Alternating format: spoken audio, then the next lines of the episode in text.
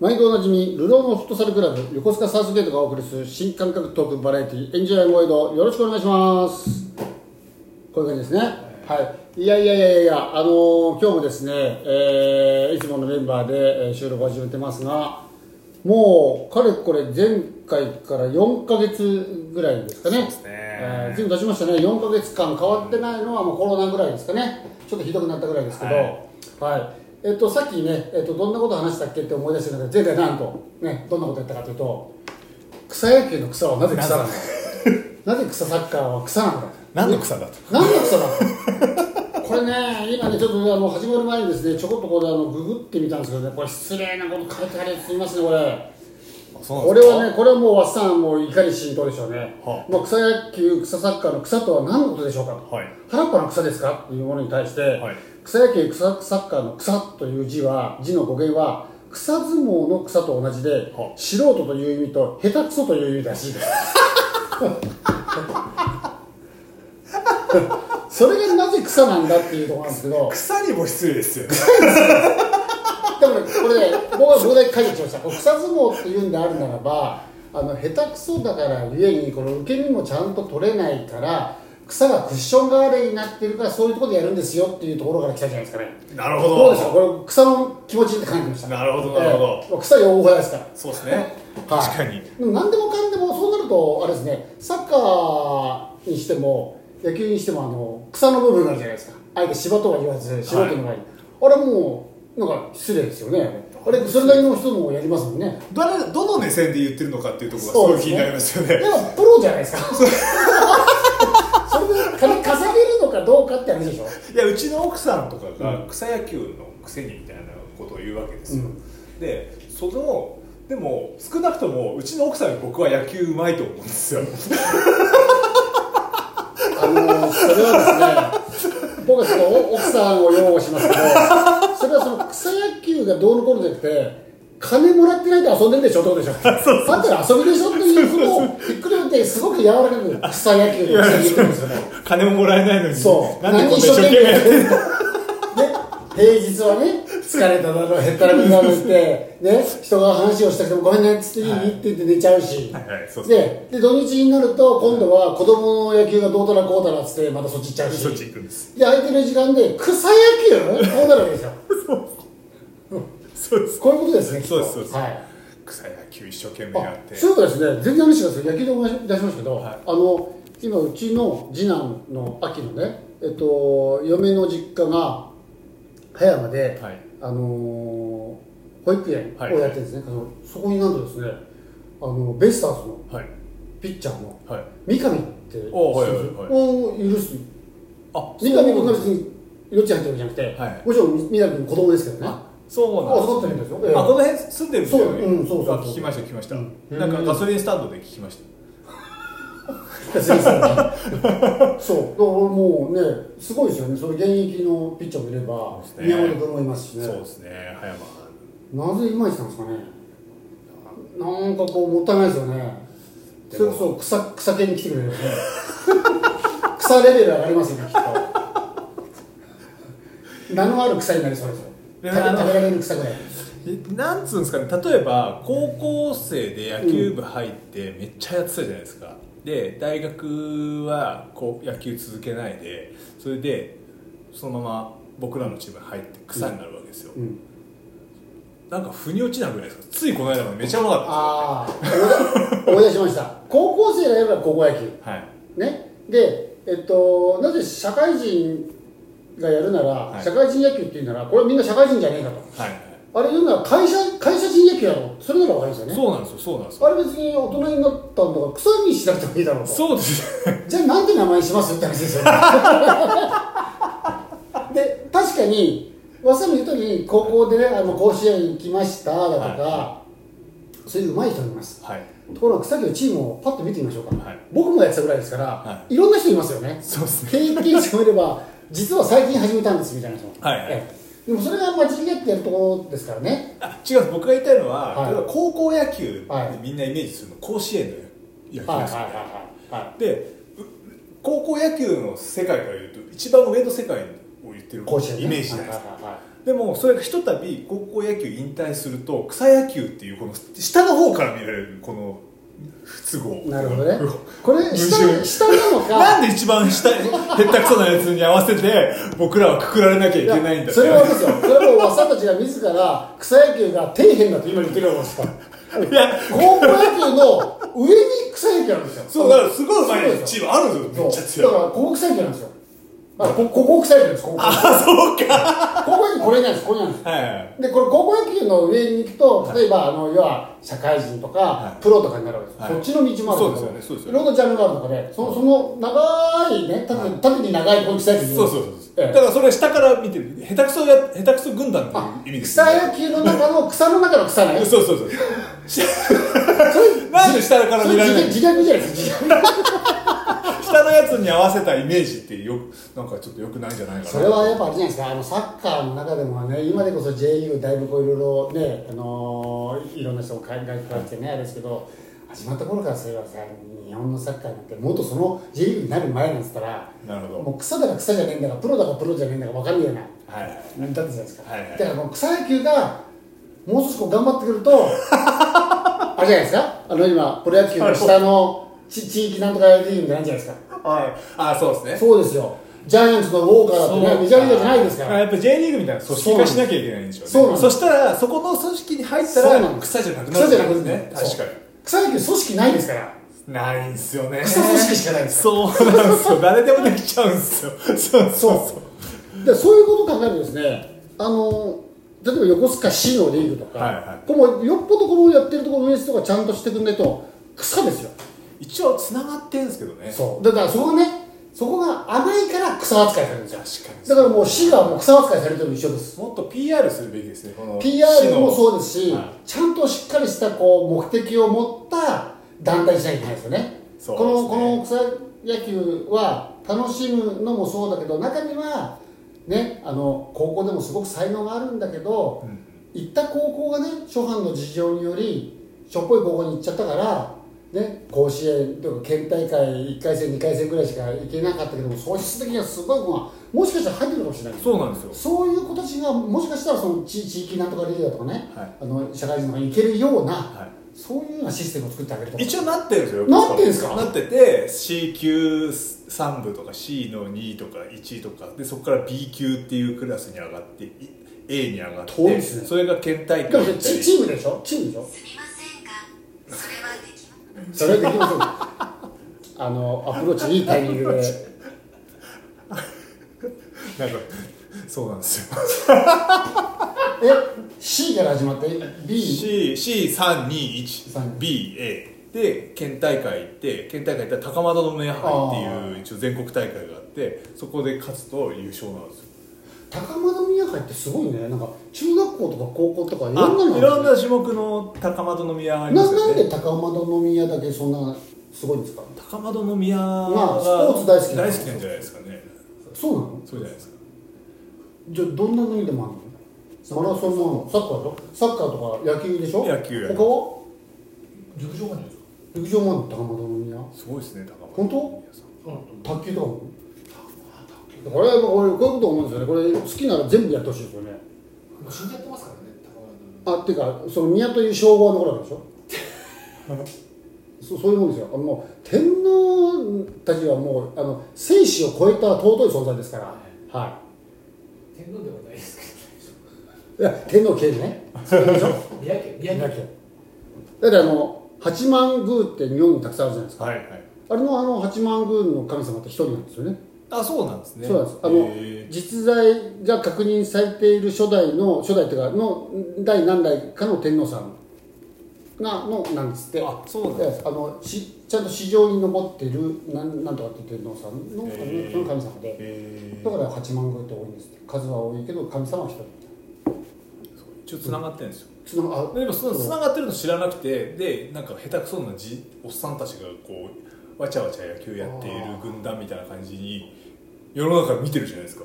高校野球は甲子園行ってる人たちをイメージするわけじゃないですか。だとしたら草野球も高円宮で戦ってる人たちをこうイメージしてほしいですよね。僕ね思うんですけど、甲子園ってね、まあ、昔は中学校ですかね、はい、その野球をやるためだけに作られた球場なんですって。あ、そうなんですか。そうなのでそこで大会多分昔やってたんですよ、うん、ところが参加校がすごく多くなっちゃって高校とかになって、うん、そうすると全部ではできないからこれじゃあ予選やろうって話になって、うん、きっとね。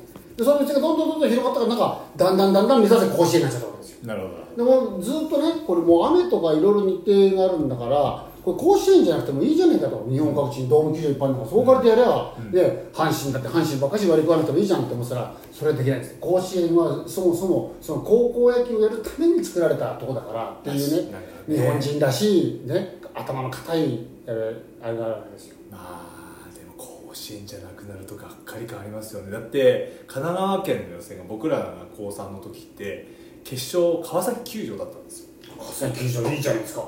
僕すぐあの裏に住んでました。それはっていやもうがっかりですよね。やっぱり。でも確かにね。やっぱり横浜スタジアムでやりたい。でもね僕はね今思うのはその今まさに言った甲子園じゃなくなったらがっかりしますよねっていうこのがっかりさせないためにはどうするかを考えると思う。いや絶対がっかりしますよ。もう無理です。不可能だと思います。それはもう絶対無理だと思いますね。それは不可能です。もう神みたいなもんです。例えば勝ち上がって各県代表が決まったら、それぞれの高校の代表者に、もう世界どこの球場でもできますよっていう。いや甲子園ですか。絶対ダメです。なんでもうこれ神の世界とか。甲子園どこがいいんですか。いやもう甲子園っていう存在がもうそうなっちゃってるんですよね。もう残念ですけど。そういうもんなんですか。もうそういうもんとしか言いようないですよね。要するに天皇陛下はなぜ日本で一番ああいう立場にいられるんですかっていうのと同じようだし、だったら変えちゃえばいいじゃんって何も役立ってないんじゃないかみたいな。いや僕からすると同じ話に聞こえます同じこと言ってるのと感じですね。そういう尊いのがやっぱ甲子園ってそうですね、まあ、でも全然変えられないです。ラグビーの花園もそうですけど、まあ、サッカーも国立がもしかしたらそうかもしれないですけど、うん、じゃあ甲子園を全面開始するって言ったらどう思うんですか。これもまた許せない。がっかりするでしょうね。だから今のまんまがいいんだ。甲子園どうもします回収します。だから今年だけは別の球場でやりますよ。あ、だからまあまあ例えば今年、うん、それはあるかもしれないけど甲子園球場が例えばドーム化されるとかっていうのは反対な。それは別にそれがいいんじゃないですか。あの場所であれば甲子園っていうものがなんじゃないですか、ね、例えば甲子園球場がもう随分老朽化しちゃったから隣に新しいドームの甲子園球場ができて、うん、これができたらこっちの甲子園じゃなくてこっちの甲子園になりますって言ったら、うん、ダメなの。どうなんですかね。名前は甲子園なんですよね。だとしたらいいんじゃないですか。いい、ね、甲子園もだってずっと代替わりしてますからね。わかりました。そしたらこうあまり客が入らなくなった球場を甲子園に名前変えましょう。そういう問題じゃない。そういうことじゃないと思うんですよ。そうじゃないですか。そういうことじゃないですよ。でも隣に新しい球場ができたらするんでしょ。甲子園がなくなりこっちがこの隣にできた新しい球場が甲子園ですってこれがそれはいいと思います。でも名前変えましょうとかそういうじゃあそういう感じじゃないですよ。古いところだし今まで市民球場のところをもう全面改修して新しくして、うん、そこを甲子園と名乗るってこれはいい。昔からある球場、昔から別の球場、別の大阪ドームだったりするんですよ。そうそう、それを甲子園もう全部きれいに直して、もう高校生向けに。もう広告とかないのなんかどうなんですかね。でもやっぱずっとそこに歴史があるからなんですよね。もうなんつうんですかね、もう染み込まれちゃってるんじゃないですかね。そうですね。でもそれが確かに大人が勝手に言ってるだけじゃねえのっていうのはあるかもしれないですよね。まあでもよくよく考えてみたら高校野球でこう目指すんですけど、目指せるのは高校の3年間、うん、でしかも大概の子がほとんどの子が高校3年生のもう1年間ですよね、うん、で、でも甲子園に行きたいって言ってるのは高校受験も受けてない時代から言ってるわけじゃないですか、うんまあ、そのために一生懸命勉強したりなんかそう努力するっていうところはいいかもしれないですね、うん、でもこれ甲子園を目指していつか出たいと思って例えば大阪桐蔭とかそういう学校に行ってなんとかね、レギュラー取ってって思ってやったけど全く届かなくてもあれやっぱなんですか甲子園に出れなかった子たちもやっぱりそこは満足感はあるんですかね。これでいつも思うんですよ。どうなんだろうって僕もそういうこと話をしたことないから分かんないんですけど、うん、甲子園でもサッカーの国立でも何でもそうなんですけどみんなそれ目指すわけじゃないですか、うん、でみんな一生懸命練習するわけじゃないですか。で何かのちょっとした違いでメンバーに選ばれる時に野球のポジション決まってますからほとんどね、でそうするとどうしたって、ね、全員ってわけいかないんで、ね、削られちゃいけないですから、ね、でもいい学校っていい学校だからそれこそたくさん人が集まるわけです。でもその学校に行ってレギュラーになれる確率は低いけど学校が甲子園に出る率高いわけです。もう一個こちらの方はそこまでの実力はないけどもこっちではレギュラーになってでうまく勝てば甲子園に行けるっていうこの可能性があるんですよ、はい、これはどっちを目指したくなるんですかね子供って。いやーまあなんですかね高校球児が甲子園を目指しているっていうのはなんか高校生が野球やってる中のある一部分であるのは間違いないと思うんですけど、でも全然別に甲子園に帰らなくても大学で活躍できればいいとか、もっと今より上手くなってればいいとか、いろんなこうまあ思惑っていうとなんか汚いですけどあるじゃないですかモチベーションというか。でその中の一つが甲子園っていう感じなんだと思うんですよ。だから、例えばじゃあ全国強豪校で背番号もらえませんでした、ベンチにも入れませんでしたと、なんだけどめっちゃ上手くなったと、大学で続けられるとしたらそれは合格だと思うんですよ。それが高校例えば公立高校でじゃあそんな野球も知ってるようで知ってないような顧問の下でやりました、背番号もらえました、全力で戦いました、でも実力的には大学では通用しません、さあどっちが幸せだっていう。だからやっぱり強豪校で背番号をもらえないぐらいでも強豪校で練習していれば上手くなれる、間違いないと思います。間違いない、周りのレベルが高いですからね。まあ、確かに僕は先輩が先輩のせがりがね埼玉の方で、まあ、ちょっと名前を聞いたことあるような高校に行ってて、でそこの高校のコーチのねノックがうまいと、うんでノックがうまいってどういうことってやっぱ聞くとね、練習の時にはあとちょっとで取れないっていうところにノックをすると、うんうん、で試合前のノックはギリ取れるっていうところにノックするって、はい、そのねわずかこう数十センチぐらいの差のところをちゃんとこう使い分けるっていうのね、うん、これがうまいんだって言うけど、うん、練習の時とビデオを見せたんですよね、さすがなんですよやっぱり、うん。